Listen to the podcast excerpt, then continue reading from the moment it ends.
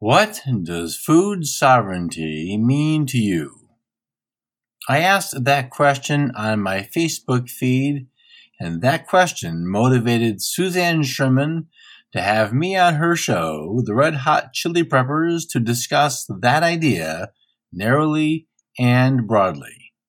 Since Suzanne is also a home cook, we did discuss my cookbook, of course. The Culinary Libertarian Podcast, episode 115. Welcome to the Culinary Libertarian Podcast, where the philosophy is free, but the food is on you.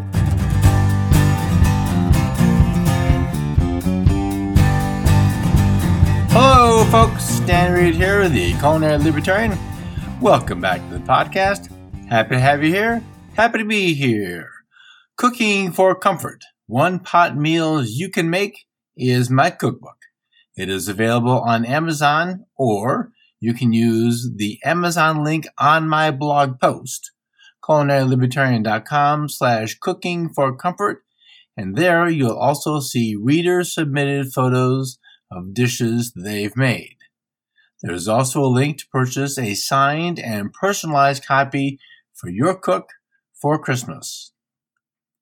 Buy your loved ones a personalized gift for this Christmas from Personalization Mall. Use my affiliate link, culinarylibertarian.com slash personalized gifts to shop a huge selection of gifts from stockings to stocking stuffers, ornaments, or wine accessories. Some gifts, such as mugs, can also have a photo added to them. They can even make gifts for the office. Shipping times are going to be unpredictable this year, so order soon to ensure Christmas time delivery. Today's episode is my recent appearance on the Red Hot Chilly Preppers podcast. That's chili, as in cold, not the food. Suzanne Sherman is the host, and she's been on this show a couple of times. We talked on her show about food sovereignty, a subject I've become interested in. We also did chat about my cookbook, and since this is Thanksgiving week, this seemed a perfect fit. Well, hello, everybody, and welcome to the Red Hot Chilly Prepper. This is episode 18. Joining Jeff Johnson and myself, I'm Suzanne Sherman, by the way. Dan Reed, also known as the culinary libertarian, my wonderful friend, is joining us to talk about food sovereignty. He recently posted on Facebook the following query What is food sovereignty, and what does that mean to you? I immediately rattled his page and said, We need to do a show just on that. So before we get rolling and bring him on, you can follow us on Facebook, facebook.com forward slash the red hot chili, C H I L L Y prepper. Also, if you're interested in our prepare on our uh, political current events uh, perspective, the Wasatch Report. So that's facebook.com forward slash Suzanne Sherman's The Wasatch Report radio show. PolitiPrep podcasts. Remember, one is none. Facebook keeps shutting us down. So we have got a bunch of pages. They shut one down. We'll just go to another one. So get, uh, hit get notifications. A lot of people say, well, we didn't know you were going on. Hit get notifications. Also go to those pages and put on there see first because of the algorithms. You will not see us unless you go through some extra steps to do so. We really love when people listen live. We love your commentary, your questions. Please feel free to put them in there and we'll get you on the show. And then for if you're not listening live, Anchor FM has multiple platforms from which you can listen to the show later at your convenience. Please rate the apps, share, tell your friends. Guess what? You can also support our show for as little as 99 cents a month. If you are inclined to share more, please feel free to do so. Uh, speaking of donations, I want to thank my friend Richard for a, another generous donation. Very, very much appreciated. Also, Anchor, okay, we mentioned Anchor FM. So SuzanneCSherman.com is my website where you can get our blogs. Many of them uh, have to do with preparedness. We're going to refer to some of those today, as well as the published articles from the 10th Amendment Center, the American Conservative, Abbeville Institute. That being said, Dan, welcome to the show. It's great to have you here. Thank you. Glad to be here. I've been I'm married, so I know about this wait and talk part. About the very good. so let's let's talk first. Let's tell people how they can find you, uh, your website, and then we're going to get into the whole food sovereignty issue. Well, the website is culinarylibertarian.com, and that's got everything on it. So the the, the podcasts, all hundred and some odd episodes, the cookbook there's So you see some fan photos of things that people have made that wasn't me. Oh, we've got you had an interesting comment too about photos and cookbooks that we'll bring in later.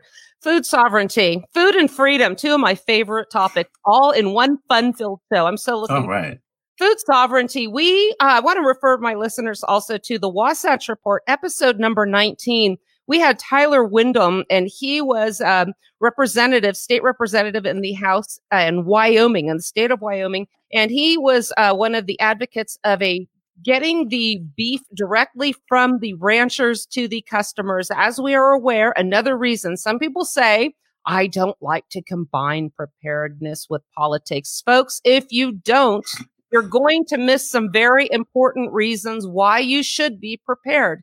As we have seen with the government response to the COVID pandemic, scandemic, I beg your pardon, we have seen, uh, let's see, shortages on eggs, when it came time to buy baby pullets for this year, that's redundant, but when it came time to purchase pullets this year, they were gone.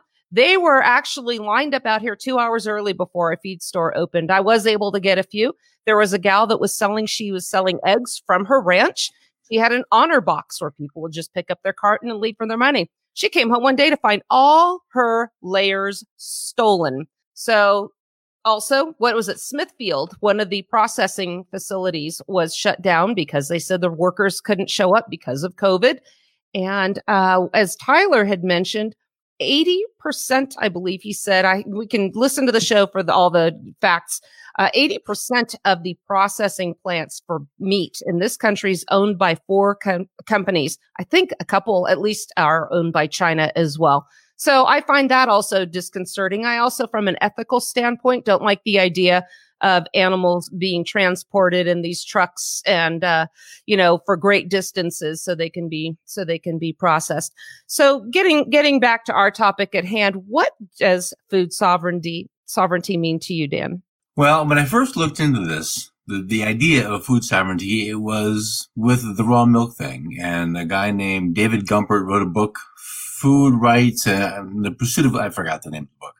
But the main part of that book was you want to buy raw milk because you want to drink raw milk. But the government says you can't. So why is this, why is this the government's business? It doesn't make any sense. And so the, the book goes through a couple of different Amish farmers in Pennsylvania and I think in Wisconsin, a couple of people in California who were into all raw and their travails with the FDA and the USDA shutting them down, arresting them, confiscating all of their stuff because the rules are you can't drink raw milk.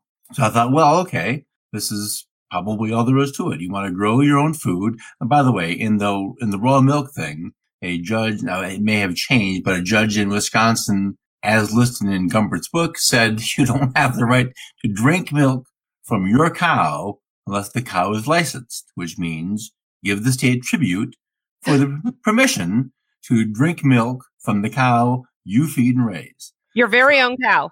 Your very own cow. So there's no reason to think that that wouldn't turn into green beans and tomatoes and ears of corn. Absolutely. You're growing on your property, but you need the blessing of your overlords to eat it. So it goes from that simple thing, which really, from an individual person's standpoint, food sovereignty is eat the food you grow. Now, possibly if you're in a neighborhood, you have excess, you go to Sally, who's got eggs or corn, and you have tomatoes, and you strike a deal. Hey, let's trade this for that. That's fine. That's what should be happening. That's what happened 150 years ago. It turns out food sovereignty is a highly politicized, extraordinarily huge thing. Will will be Joe Biden here call it an idea and it involves some 180 countries and just it's massive. And some of the things they want to do in the food sovereignty, I hate the phrase movement, is bring dignity back is one of those weird phrases to the local farm. But really what that means is bring the viability of the farm back to the local farmer. Uh, and they have examples where through international trade of importing food, local farmers in, in South Korea and in dozens of other countries are put out of business because they're bringing in food that they grow. Now that farmer is out of a job. Everyone that farmer employed is out of a job. Uh, in some cases, there's land grabs by corporations, multinational corporations. This is something that shouldn't be happening. And notice the thing that's intertwined in all of this is government. Part of what food sovereignty wants to do around the world is get the local farmer farming again. And that's where I think the good ends. Some of the food sovereignty folks want to do away with private property, do away with profit. And that's, so those are some of the things that I'm tackling in some of the blog posts that I'm writing. So it's a simple question with an immensely complicated answer. You know, this goes back. The funny thing is, as you start talking so much of the stuff you mentioned, the raw milk, the eggs, having community so you can barter and trade and support. You know, with one person has eggs and another person's growing something else, you can, you know, come together and, and pool your resources voluntarily. I'm not talking about arbitrary redistribution. I'm talking about voluntary here. So, but if you go back to the New Deal era, I mean, as you're talking about, you know, growing things on your own property. Who else was trying to grow something on his own property? Some wheat for his own cows, never leaving his property. What was that an excuse for?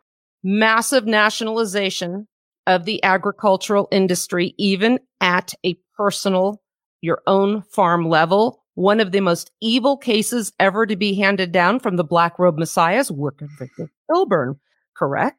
Yes. So and this is the thing, like in, in Utah, you are allowed to purchase. This is a form of, eh, we're kind of nullifying, but not really. Uh, you can purchase a share in a cow, effectively kind of sort of nullifying federal prohibition against raw milk sales because it stays within the state of Utah. Now, if the states really had the, the testicular fortitude, they're going to say, we're going to sell raw milk. You have absolutely no concern with you know, whatsoever over this, according to the Constitution as ratified. Unless, Jeff, you can find milk, farms, cows, any of that under Article 1, Section 8. I will uh, drink my raw milk with some, with some crow pie. So Not there. It's not there. Yes. So this is, this is the thing. Also going back to that same era, what was done to benefit the children, the enactment of the child labor laws? What was one of the practical effects of that? got the kids off the farms, off of the family farms. Now, most of the farming is done by what? Corporate agribusiness. Watch a movie called Food Inc. I believe that's on Netflix. So those of you little snowflakes who haven't canceled Netflix yet, you can find it on there. There's still some great stuff to be seen on there. But it seems like there's been an attack on the family farm, not only in, I guess, in favor of the corporate interest, because really who has more access to the ears, or I should say the pockets of the politicians, the local farmer or the corporate shareholder lobbyists of the agribusiness entities. That probably explains what's happening. Also, the attack on the family farm is yet another attack on Western family traditional values. Is that a fair assessment? I think it's a fair assessment. I, I, have dozens of bookmarks on food sovereignty things, and there's some of them have six planks, some of them have seven planks. And one of the things that they're eager to do away with is industrial farming. And that's an actual valid point. And I spoke to a homesteader by the name of John Moody about that exact thing on an episode where this vast, just like states and states of corn, nothing else is planted. This is monoculture of corn with an astonishing amount of chemistry put on the soil to grow the to force corn to grow as it normally would not want to. This presents a real problem. It's it's the destruction of the soil. You're putting off local farmers off of lands, and this this ADM, Archer Daniel Midland, is one of the chief offenders in lots of these things. And undoing all of this, which is probably jumping the gun here a little bit, is a real challenge. And you had mentioned this fellow in the meat. Thomas Massie has the Prime Act, and I think it's still active in Congress, which would do exactly what he's talking about. and, and he's right. I, and Mike Maharrey and I talked about this, and he's got a couple of articles on 10th Amendment Center about the Wholesome Food Act, the Wholesome Meat Act. Mm-hmm. And 80% or some astonishingly big number of beef goes through four processing plants or four companies. And if one of these plants ends up getting E. coli in the ground beef and it's shipped to 27 different states, Massive recall. now you have a problem. This Yeah. is this is genuinely a really big deal. If you let the guy down the street who has cows butcher the cow and sell you the cow, it doesn't mean you won't get food poisoning. It's to say it will never happen is a silly thing to say, but what you can say is that now we have saved 26 states The possibility of being affected by this farm. It's much easier to track down. You also know the guy.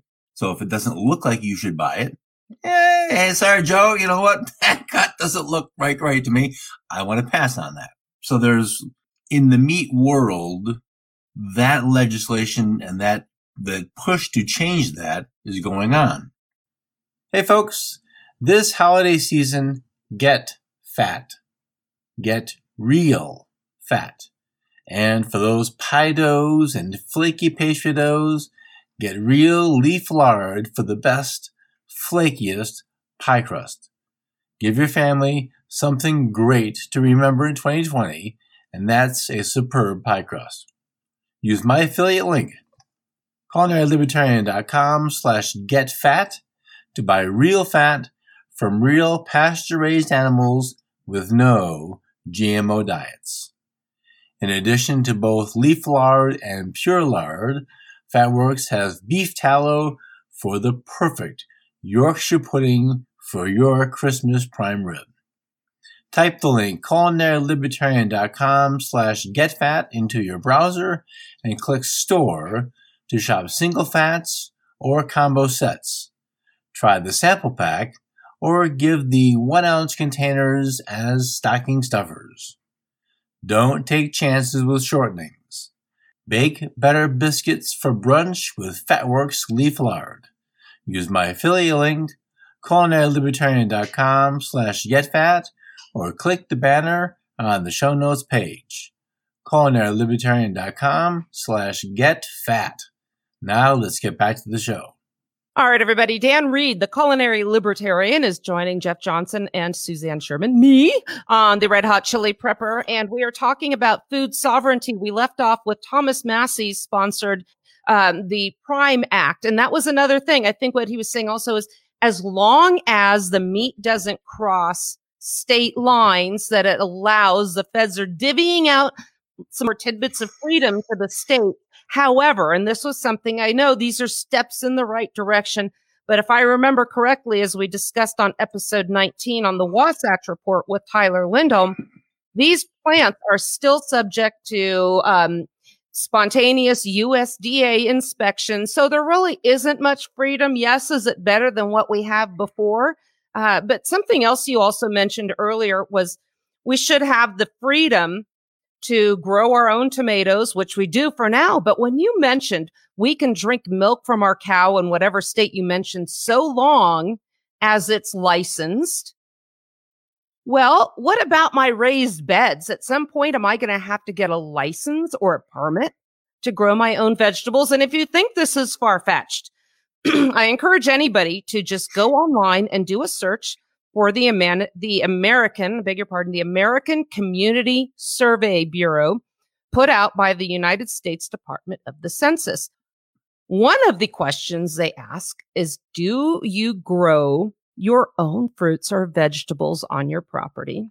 Do you sell them? What reason would they possibly have?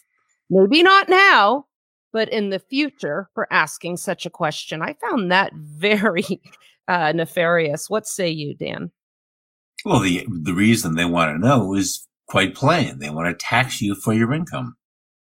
You're you're you don't have permission of the overlords until you give us a tribute.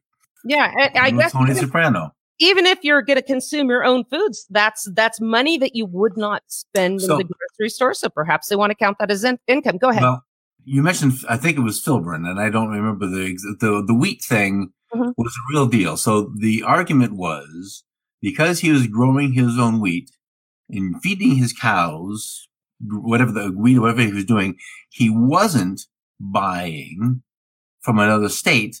Therefore, by not purchasing wheat from another state, is now is interstate commerce. He was And affecting. I remember that class, and I remember that exact case in law school. He was affecting interstate commerce. What the hell doesn't affect interstate commerce? By by not doing something.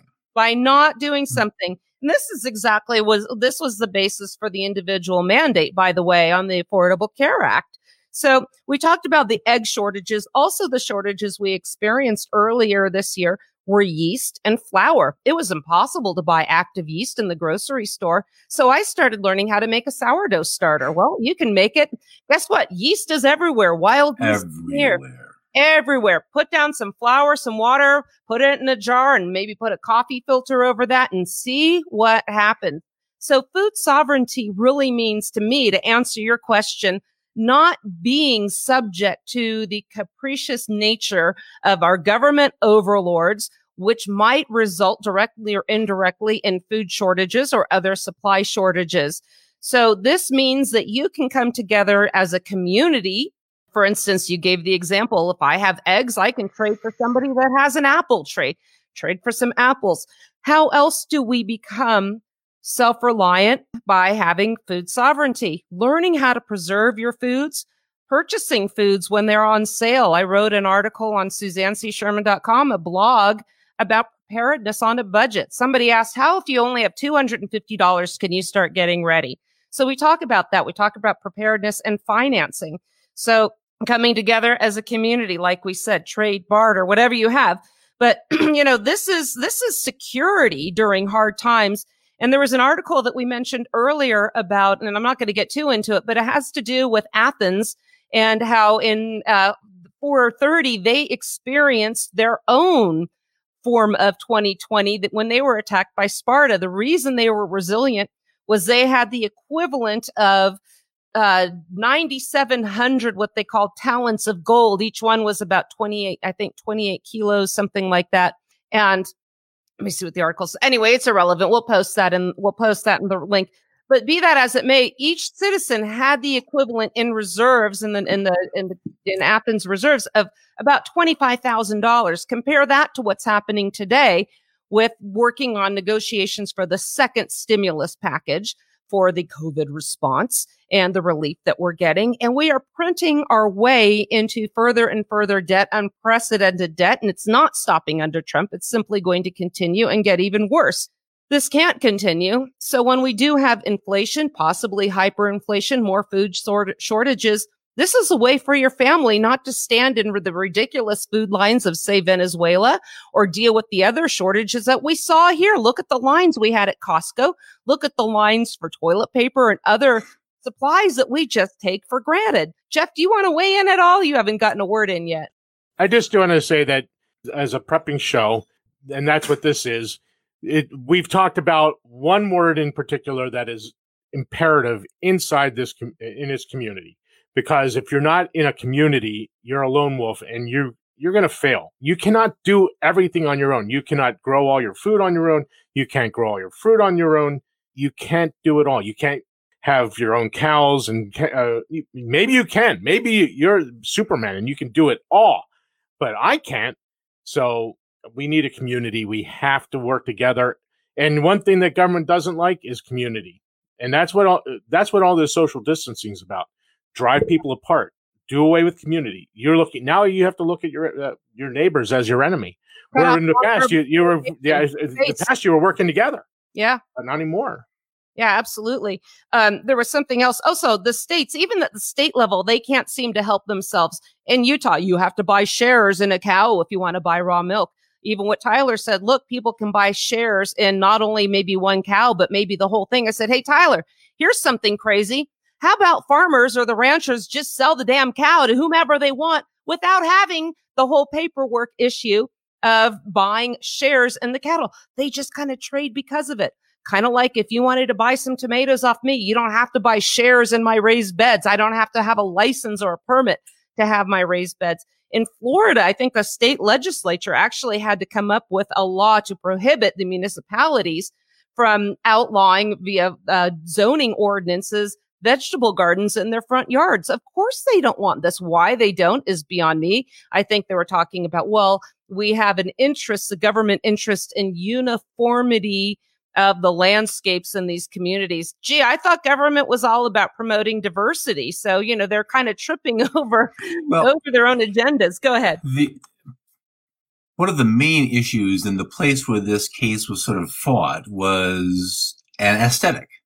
Mm-hmm. People wanted pretty green lawns. And so, you know, if you drive through and see pretty green lawns, I think everyone can agree that a pretty green lawn is an attractive thing to look at versus something else.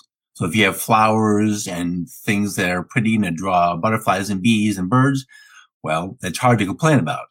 When you have corn and beets and things that aren't pretty, but very, very functional, well, now that's a different, that's part of the problem was that it didn't look nice and violated the visual for everybody else in the neighborhood. And then my my property values. And property, just, I was going to say my property values. Yes. Yeah.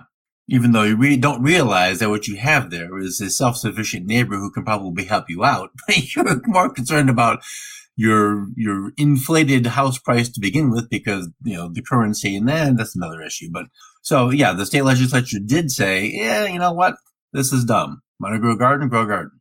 Well, imagine imagine how resilient a community could be if there was a time, gee, I don't know. Imagine if we ever had times of social unrest. Boy, that's kind of going out on a limb, isn't there? And maybe, uh, maybe it's not quite safe to go to your local store, but you've got a community, you're out a little bit out of the ways and everybody has what they need if they combine their resources. Somebody has some backyard hens. Somebody has some zucchini. Somebody knows how to make bread. You can branch out. Somebody is a carpenter. Somebody is a plumber or an electrician. In times of a natural disaster, we've talked about this before during Hurricane Katrina. Jeff, our old producer, uh, from our old network. They went through weeks, I think three or four weeks without any power after Hurricane Katrina. But I think we've covered all this. And one of the things I want to talk about, we're actually going to do a whole show on this, is if you have the building blocks of making your own food. In addition, you know, the other ways to store your food, freeze dry, uh, canning, hot water bath, pressure canning. We've talked about that in your freezer, freeze dried foods. Either you do it yourself, you know, all of these ways have the building blocks also to make other things to add to these recipes, such as your own sauces, your own salad dressings. Jeff, we're going to do a show on the well stocked pantry. Dan, you're welcome to join us for that if cool. you like. Let's take a moment out for a word from Jake about his podcast, Tasting Anarchy. Hey everyone, Jake here, host of the Tasting Anarchy podcast. Join my co host Mason and I each week as we explore the world of wine and alcohol through a Liberty lens. You can find us on all your major podcatchers, tastinganarchy.com, or Tasting Anarchy on Twitter. Tasting Anarchy, your wine and liberty podcast. Find out how much government is in your drink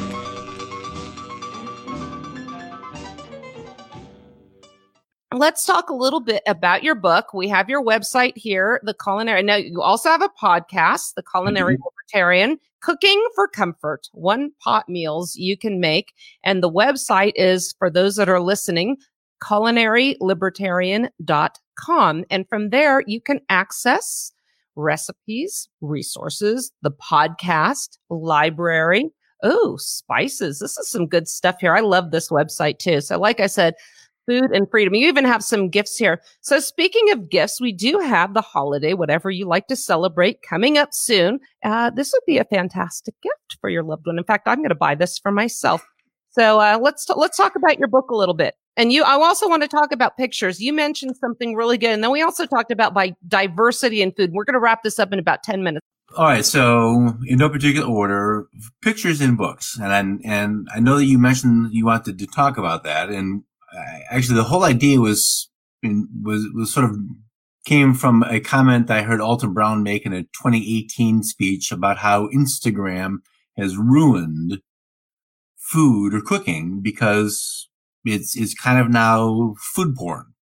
So instead of taking a picture of something you've made, you've got food stylists and artists doing all kinds of things, and it looks great. And then you go and make it, and your dish doesn't look anything like it. So the the the picture sets, in my opinion, sets a, an, an expectation that the dish has to look like this.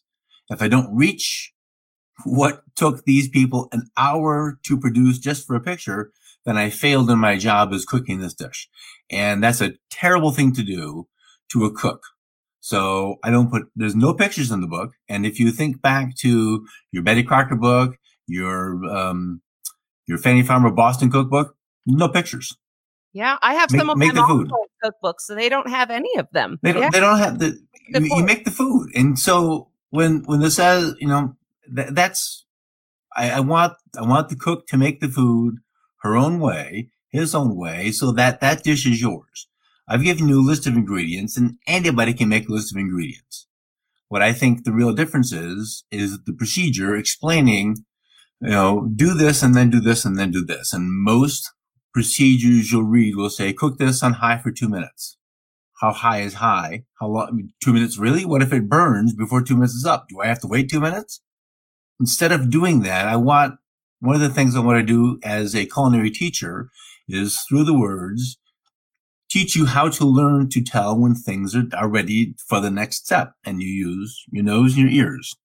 So if you put the garlic in the pan and now you smell toasty garlic, now it gotta go. Something has to happen. Add the tomatoes, add the mushrooms, add the stock, add something to the pan to take the heat out to stop the garlic from cooking more. Yes, you do not want to overcook your garlic, boys and girls. No, that's that's not good. You've now you've made trash, and there's no recovery from that. So, learning how to develop the skills of cooking by using your senses, not the clock, because the food doesn't know what time it is. It doesn't care what time it is.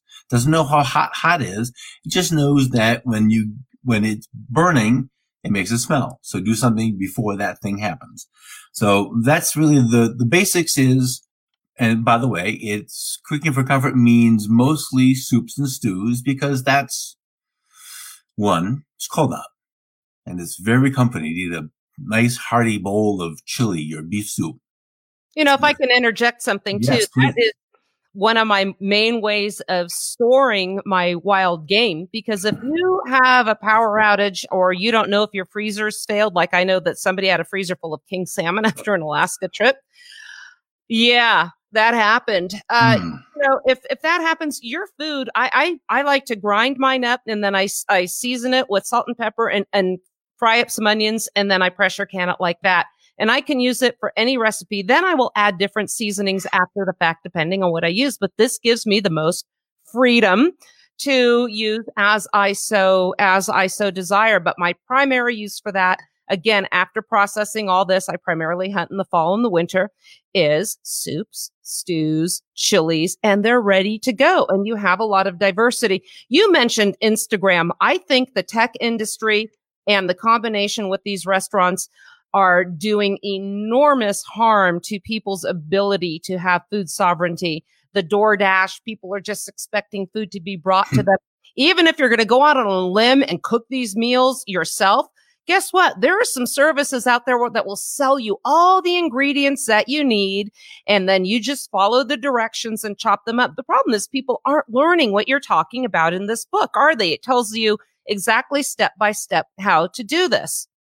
I know the, the kind of meal in a box thing you're talking about. I've never seen the recipe cards, so I don't know how they read, but probably they're not designed to teach you Right. to not use the service. And that's the designed to make you dependent on the service. And so from a business standpoint, that makes good sense. I understand that. You you Mhm. don't start a business to teach people to not use your product, not to use your product.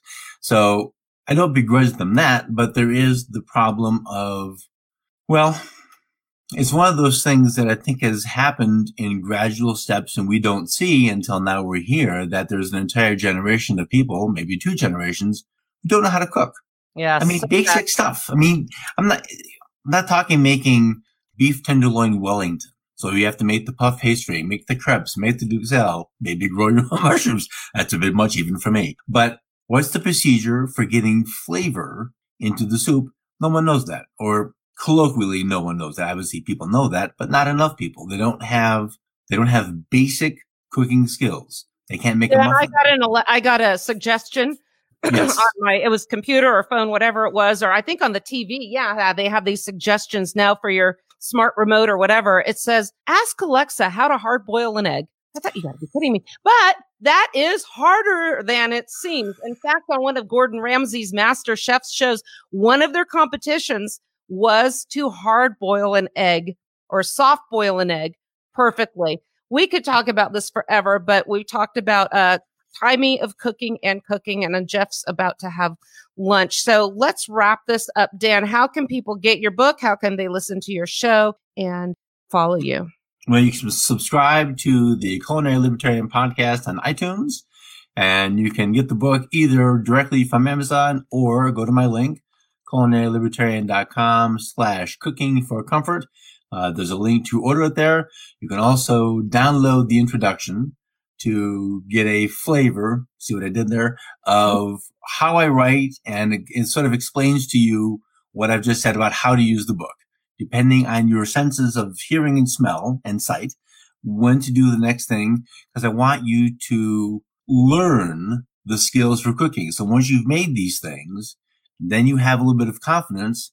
Now it's time to try something that isn't in the book, something a little bit more challenging now that you have skills. I want you to get better, not just follow the book. That's, I think a lot of recipes don't, don't do that.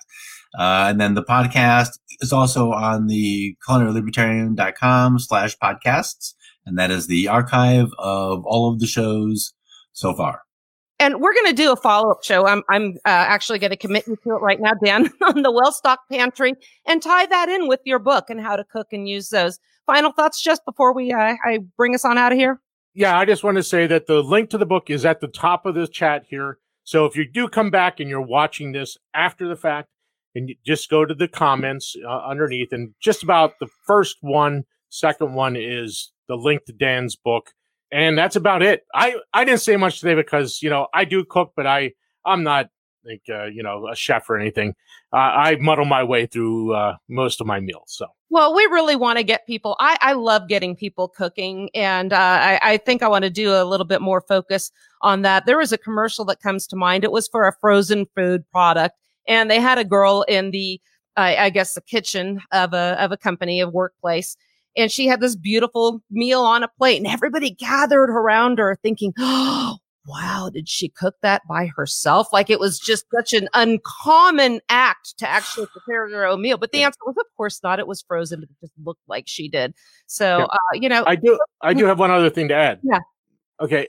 Uh, we talked about it early in the show. Please support your local mom and pop stores. Yes. Stop going, stop going to those big corporate grocery stores and all this stuff. We have a little mom and pop country store down the road. They cut their own steaks. They grind their own nice. burger. They do everything there support those people. I may pay 30 cents more a pound. Do I care? No. I'm getting much better meat. Yeah, and it's low. I mean, just go support your local mom and pop. Stop going to these big corporate chains.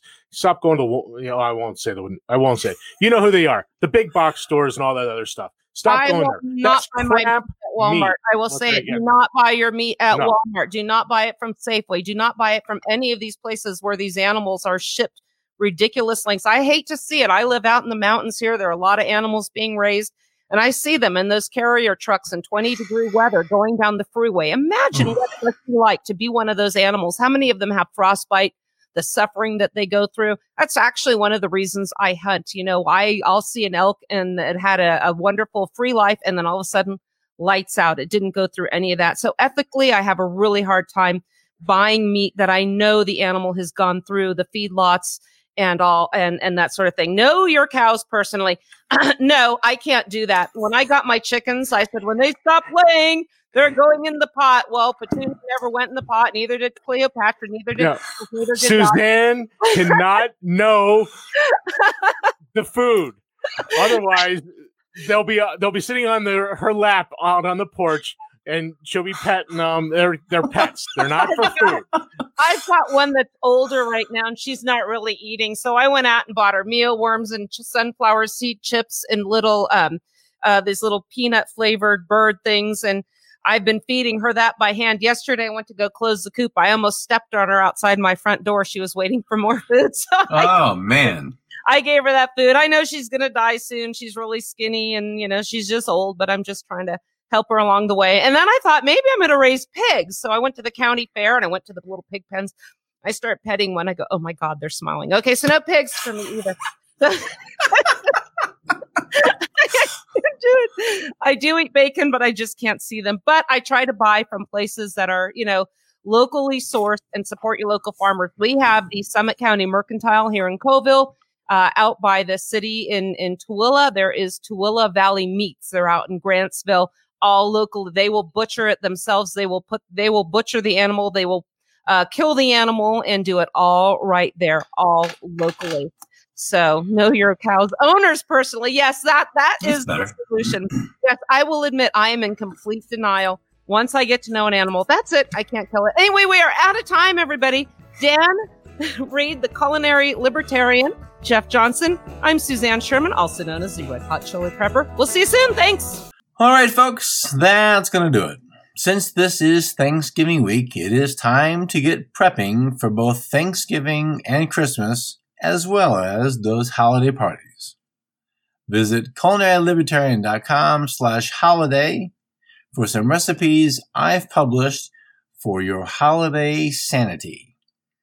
Also, one good thing from 2020, yeah, is an extended Black Friday Cyber Monday sales period. Use my link, culinarylibertarian.com slash BFCM for deals from my selected affiliates. Now, not everybody has deals early, but they will have deals on Friday for sure. Food for your brain, such as Tom Woods' Liberty Classroom and Brion McClanahan's McClanahan Academy, to Food for You from California Wine Club and Bruner Brothers Cheese and D'Artagnan for truffles and foie gras. You'll also find some Amazon deals on Kindle readers or digital gift cards or kitchen gadgets for your cook. Please share this episode around on your social media feeds. In addition to good information, the show notes page will also have last year's Thanksgiving episode. That's the one where I mentioned the first Thanksgiving. Both of them. Have a great week. Rate and review the podcast on your favorite podcatcher, and I'll see you soon.